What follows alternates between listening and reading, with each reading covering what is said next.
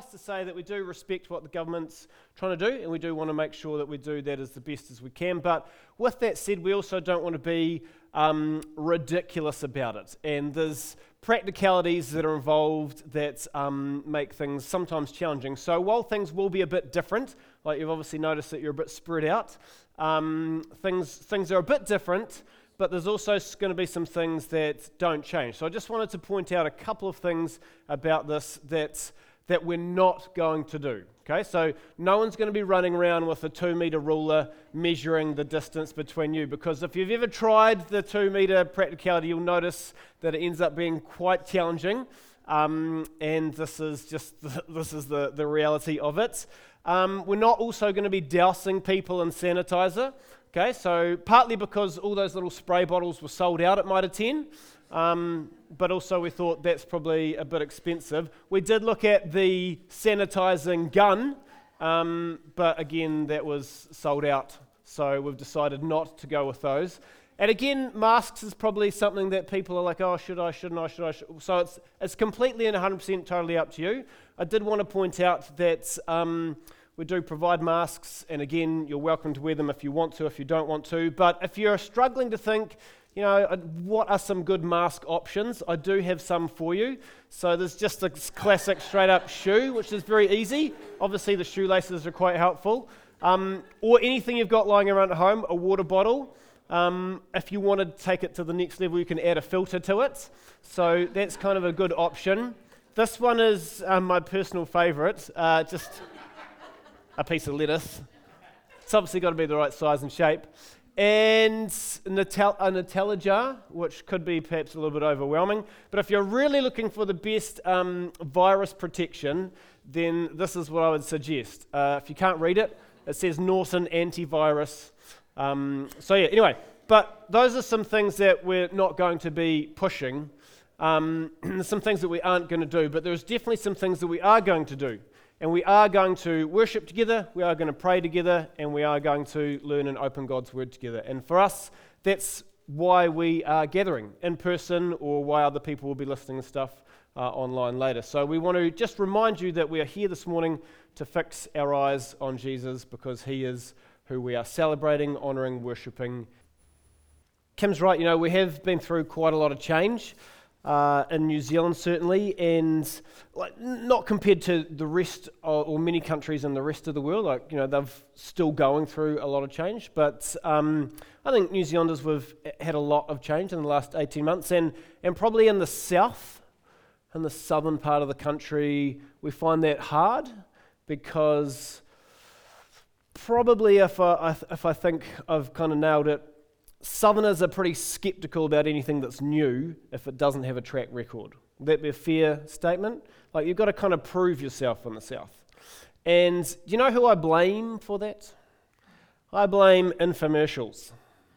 And I'll tell you why. Because infomercials are always about the latest and greatest, you know, like the biggest and best, and they just have no proven track record. So um, it's normally someone who's just modified something to make a quick few dollars, like, you know, the double headed mop or the titanium drills or the neck massage pillow which velcros around your neck or something crazy. And, and it's normally just, we're just skeptical about those things because they're cheap, they're rubbish, and they have no proven track record. But, but every now and then something comes along which is so amazing, so mind blowing that it just revolutionary, revolutionizes your life. May I present to you this. Does anybody know what this is? It is the Abflex from 1993. Okay, now I'm not going to do a show of hands of who's got one uh, at home. But the Abflex in 1993, when that came out, that revolutionized fitness. Okay, so for decades, people had had to do sit ups, you know, and crunches and all that sort of stuff to get a washboard ab, um, like the Incredible Hulk or some lady with washboard abs. I can't think of anybody, but you know, that's what people were obviously wanting. And with the ab flex, if you've never seen it before in action, and you're welcome to go and watch the old videos on YouTube, like I have, that this was just a brand new product with this brand new technique. So you uh, you took the handles and you held this thing, this arrow thing, like sort of pointing away from you, but the red and the black thing here on your midsection, and you pulled it in like this, and then you let it go.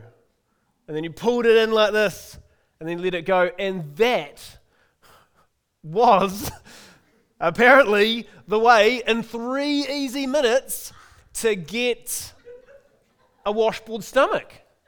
And the Abflex sold thousands and thousands of units in New Zealand throughout the 90s. I mean, I know that some of you have possibly had this at some point. In fact, they're collect- if you've got it, you should dust it off.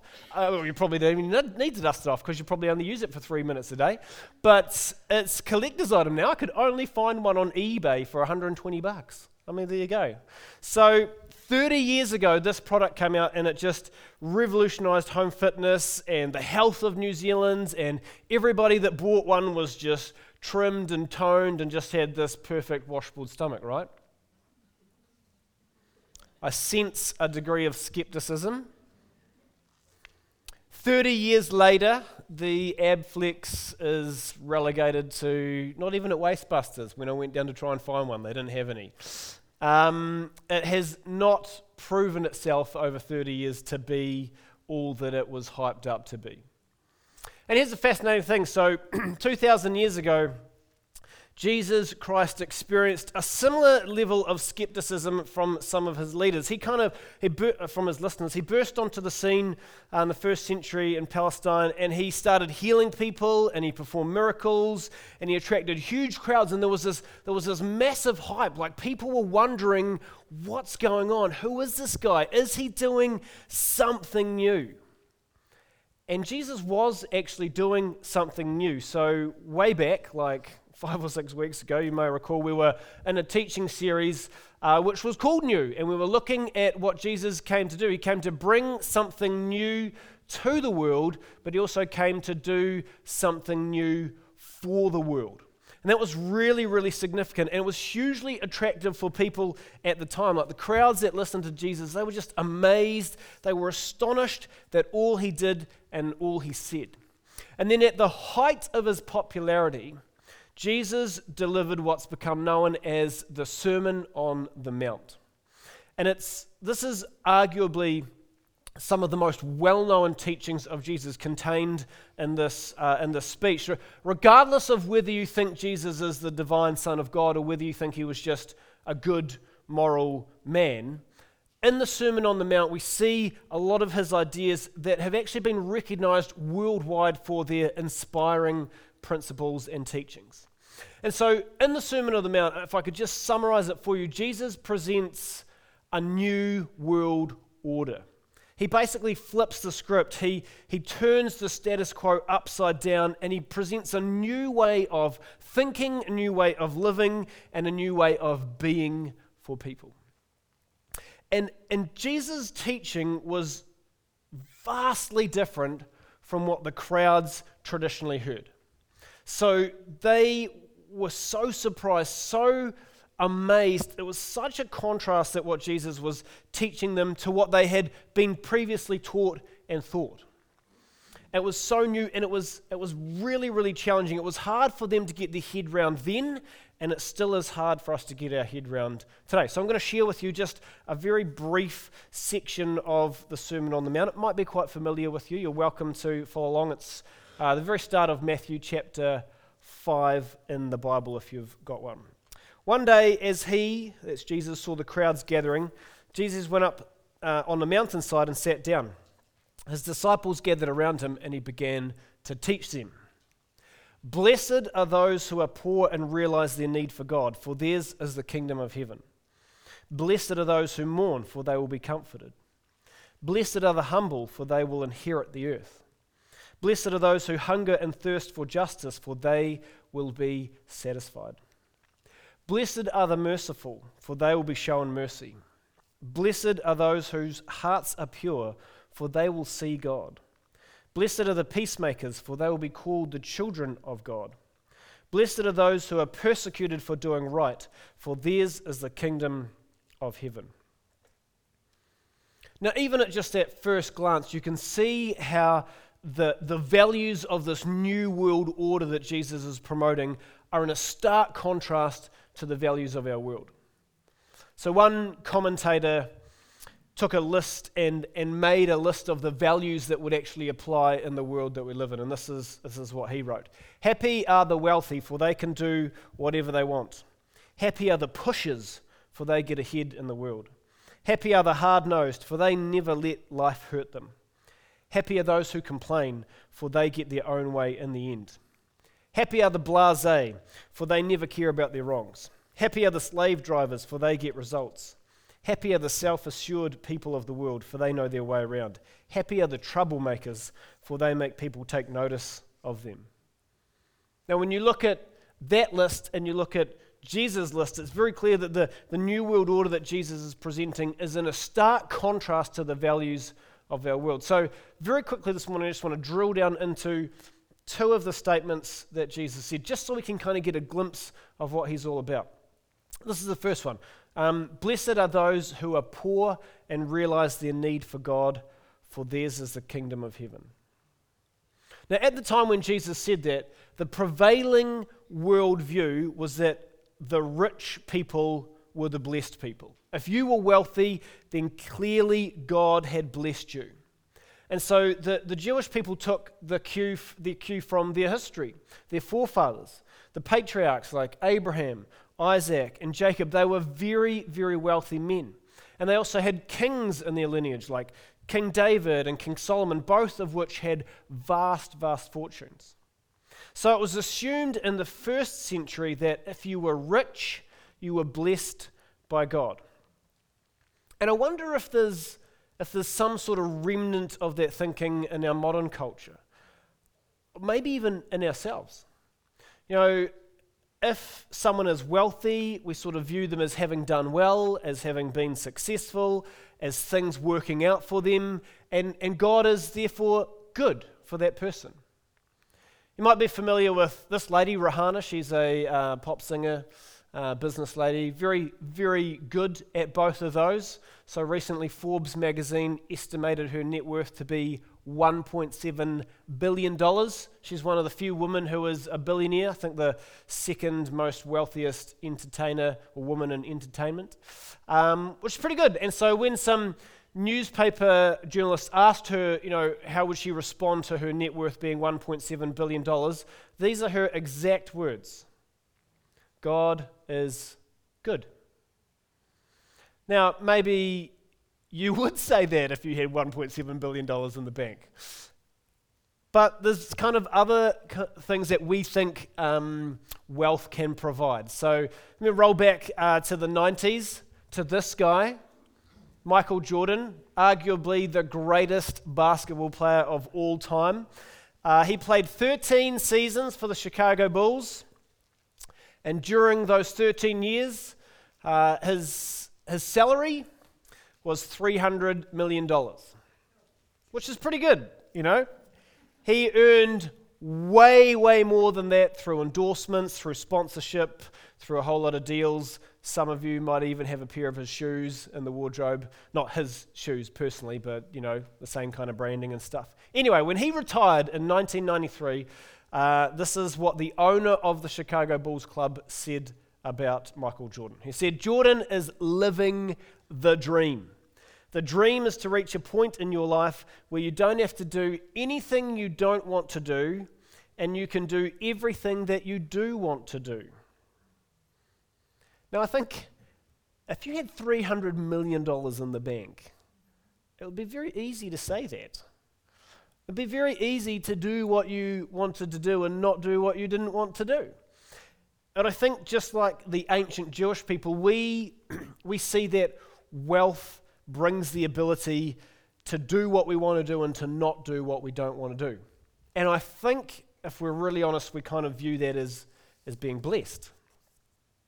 But according to Jesus, in God's economy, in this new world order, it was actually the poor who were blessed. It was the hard up, they were the ones who will find favor with God. And have you ever wondered why that is? I don't know for sure, but maybe it's because the poor might be acutely aware of their need for help. Perhaps the poor might realize they have very limited options. Perhaps the poor might be more desperate or more dependent on others for their basic needs and therefore look to God as their first port of call rather than a last resort. Well, Jesus' message was that the good news was for the poor, that the kingdom of, uh, of earth in the kingdom of earth, the poor are overlooked and are left out, but in this eternal kingdom of heaven that Jesus is presenting, the poor are included. They have inheritance, they have value because they realize their need for God. That was a revolutionary teaching. Here's another one that Jesus shared Blessed are those whose hearts are pure, for they will see God. Now, I wasn't there, and, and this is only speculation, but I think that when Jesus said this, when he said these words, there was a real murmur which rippled through the crowd of his listeners. Because there were men and women listening to Jesus who knew what it was to be ceremonially clean. So, in the Jewish scriptures, which Christians call the Old Testament, there's around 600 guidelines that God gave the Jewish people to be physically and spiritually pure during their daily life. So, some of these are around health and hygiene uh, and just kind of washing and avoiding contamination and that sort of thing. But others are protecting uh, individuals, families from the harmful influence of, of non Jewish nations. But by the time of the first century, the religious leaders of the Jewish people had added over 1,500 extra explanations and clarifications and all that sort of stuff. And, and they competed with each other to see who could be the most religiously rigorous, who could strictly follow the rules and keep themselves the most ceremonially clean. And so at the time, it's understandable that the majority of people believed that the religious leaders were the closest to God because they were the most ceremonially pure. They were the ones who followed the rules the closest. But Jesus said, Those who see God, those who will see God, are the ones who have pure hearts. This is an internal thing, not an external thing. It's not about a condition of, you know, uh, um, keeping your, your body clean. Purity is about a heart and a soul.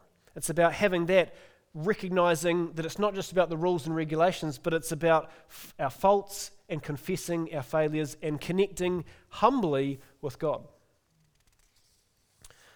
So, again, just another really revolutionary teaching from Jesus there, but I, I, just wanted to simply give you a snapshot, just a very small portion of the Sermon on the Mount, because in that, Jesus is presenting a new world order, a new way of thinking, and it really, really rattled his listeners. It flipped things upside down. It was so different, uh, so different to how they'd been taught and what they thought, and it was really, really hard for them to get their heads around. And if you just read the first few lines, those eight lines of the Sermon on the Mount, I guess the question that we have to ask ourselves is where are you at with this new world order that Jesus is promoting? Because his original listeners were really uncomfortable with it. And as Jesus unfolded the Sermon on the Mount, he kind of continued to really challenge the crowd, to really push them to, to look at much that had gone before, a lot of the traditions that they held to, and then flip that on that head, on, his, on its head. So if you read through the rest of chapter 5, Jesus makes six really interesting statements. They start out with this You have heard it was said, he fills in the blank, but I say, and he fills in the blank. And so you'll probably be familiar with some of these. You've heard it was said, but I say, you've heard it was said, you shall not murder, but I say, do not even get angry. Or Jesus said, You've heard it was said, do not commit adultery, but I say, do not even look lustfully. Or you've heard it was said, Love your neighbor and hate your enemy, but I say, Love your enemies. Now, these were really, really unsettling for the Jewish people. Jesus was challenging some long held traditions which they held onto. And, and he was promoting this new world order. He was calling them to a new way to live. And it was uncomfortable, really uncomfortable. But it was also really compelling. Jesus was proclaiming a new world order, a new kingdom which looked very different to what the Jewish people were used to. You think about it. Usually, when you are going to establish some sort of new world order, you need one of three things you need some military might, you need some political power, or you need some economic influence. So in the year 330 BC, Alexander the Great and his Greek armies, they conquered much of the known world, and part of that was they conquered ancient Palestine, which is now modern day Israel. And they used their military might to conquer the nations. And then, once they'd conquered those territories, Alexander introduced the Greek language he introduced Greek culture, Greek customs, the Greek religions, and Greek architecture. And this process was called Hellenization, or basically making them become Greek. And he just wanted to impose his new world order, his Greekness onto the subject peoples to make them more Greek, more like him. A few centuries later, the Romans did something similar. So they conquered Palestine in the year 63 BC. They exerted political power over that region. They stationed troops to just crush any rebellions, and then the Romans influenced uh, trade and commerce and the economy. And that's how they did it. But in stark contrast to the ways of the world, Jesus was not imposing a new world order, he was inviting people to freely join this new world order, to, to freely enter into God's kingdom. And it was so new for those Jewish people. It was so uncertain because it was so unproven. Jesus had no track record. But Jesus also anticipated their hesitations. He knew that his listeners were unsettled, and so he gave them some reassurance of his intention. This is what he said Don't misunderstand why I've come. I did not come to abolish the law of Moses or the writings of the prophets. No, I came to accomplish their purpose. I tell you the truth, until heaven and earth disappear, not even the smallest detail of God's law will disappear until its purpose is achieved. Now, I don't know if this reassured people, but certainly it showed them that Jesus was not a radical revolutionary that was just going to cast everything aside. He actually aligned himself with God's word, with the law, and with the prophets. And what you need to know is that the law and the prophets is a reference to the old covenant, which we see contained in, in the, the Christian Bible in the Old Testament. Christians didn't call it the Old Testament until 100 years after Jesus. For the Jews, it wasn't the Old Testament, it was the current testament. It was the current covenant that was this was happening. This was their holy scriptures, their sacred writings. It was the promises, the covenant that God had made with them and their ancestors.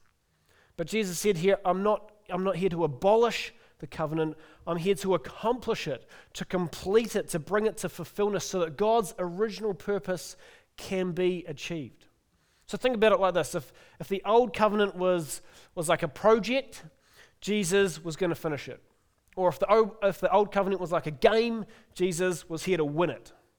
Or if the old covenant was like a, a maths problem, like algebra or something, Jesus was here to solve it.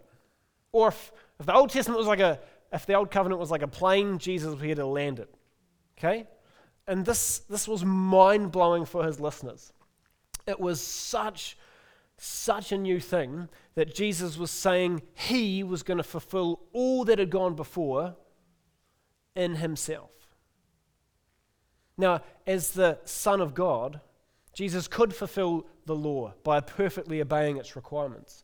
And as the Savior of the world, Jesus could fulfill those predictions that those ancient prophets had made about the Messiah and the coming kingdom.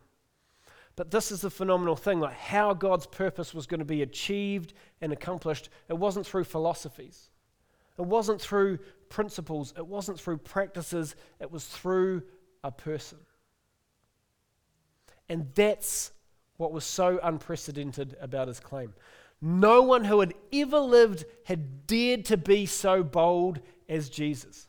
Abraham, Moses, David, they were heroes of the Jewish past, but despite their faithfulness, they had flaws and failings and they could never fulfill the law.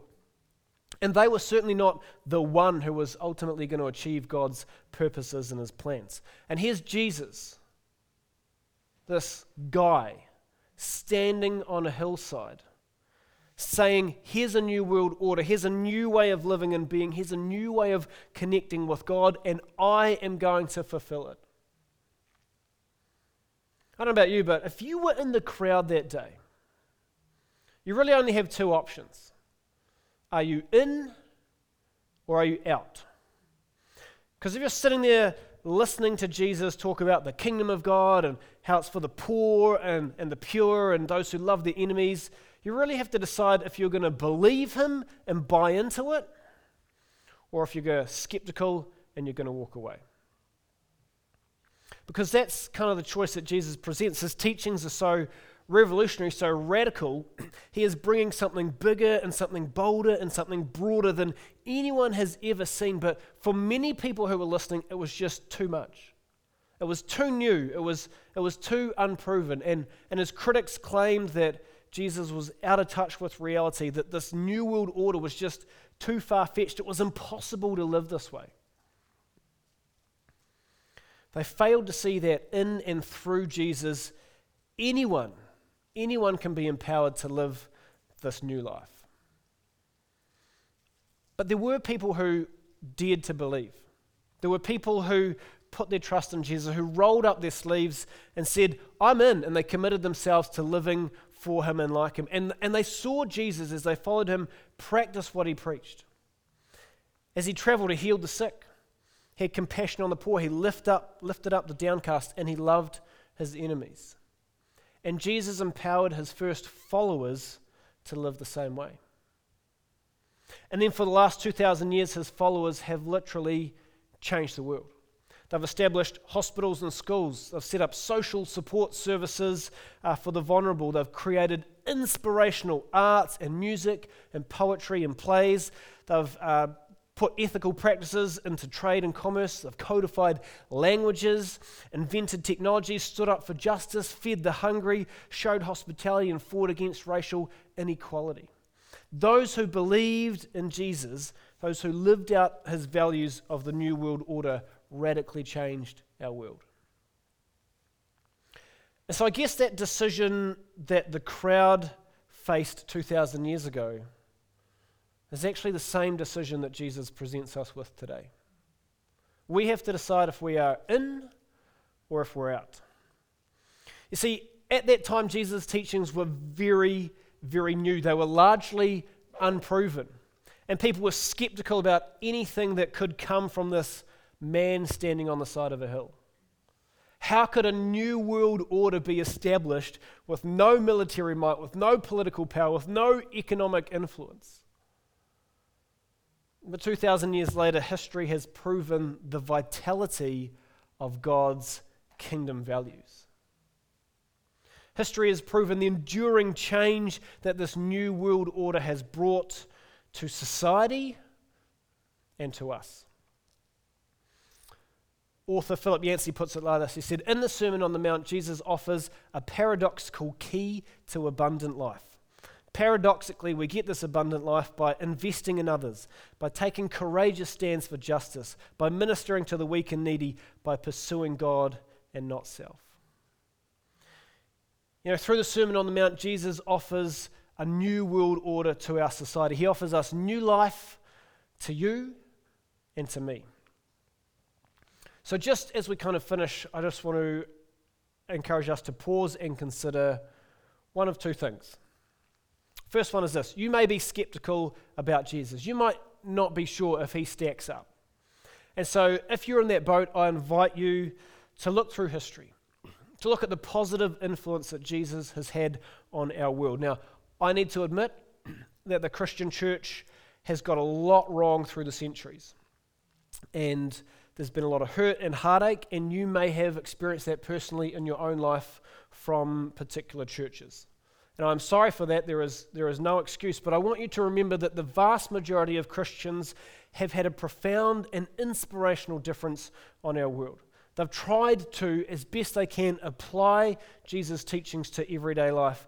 And, and, it's important to keep that perspective in mind when you are deciding if you're in or out. And if you want to talk uh, further about that, love to chat with you afterwards um, if, that's, if that's you. Maybe you're in the second group, maybe you are a Christian here this morning and you've decided that you're in, that you've trusted Jesus with all you have and all you are, and you are trying, emphasis on the trying, to put it into practice, to live out his teachings in everyday life. And I want to encourage you because it is hard. Jesus taught some very hard truths. But I also want to remind you that Jesus is with us. In fact, one of the last promises he gave his followers is that I am with you always. And I don't know about you, but I find that very comforting and very empowering. So I just invite you to reread the opening lines of the Sermon on the Mount. And maybe you might want to think about which resonates with you the most. Which kingdom value do you want to see more of in your life? What do you need to ask Jesus for to help you with, to empower you with this week? So I'm going to give you a little bit of uh, quiet time to think and pray, uh, pause, and then um, I'll close up in prayer. God, it's definitely true to say that we are living in changing times. Um, we're grateful for your constant grace and truth in our lives. And uh, Jesus, we just are grateful for the glimpse that you've given us of, of you and um, how you've revealed through the Sermon on the Mount this new world order that you call us to live, a, lifestyle that uh, is in response to your love, where we live and love like you. And so this week, may we remember that we need you. Maybe we be humble and merciful. May we seek justice and truth. May we be pure in hearts and, and be peacemakers as we trust you in all times and as we see your new world order bring change to our world. And, and maybe we, may we be part of that too, for your name's sake. Amen.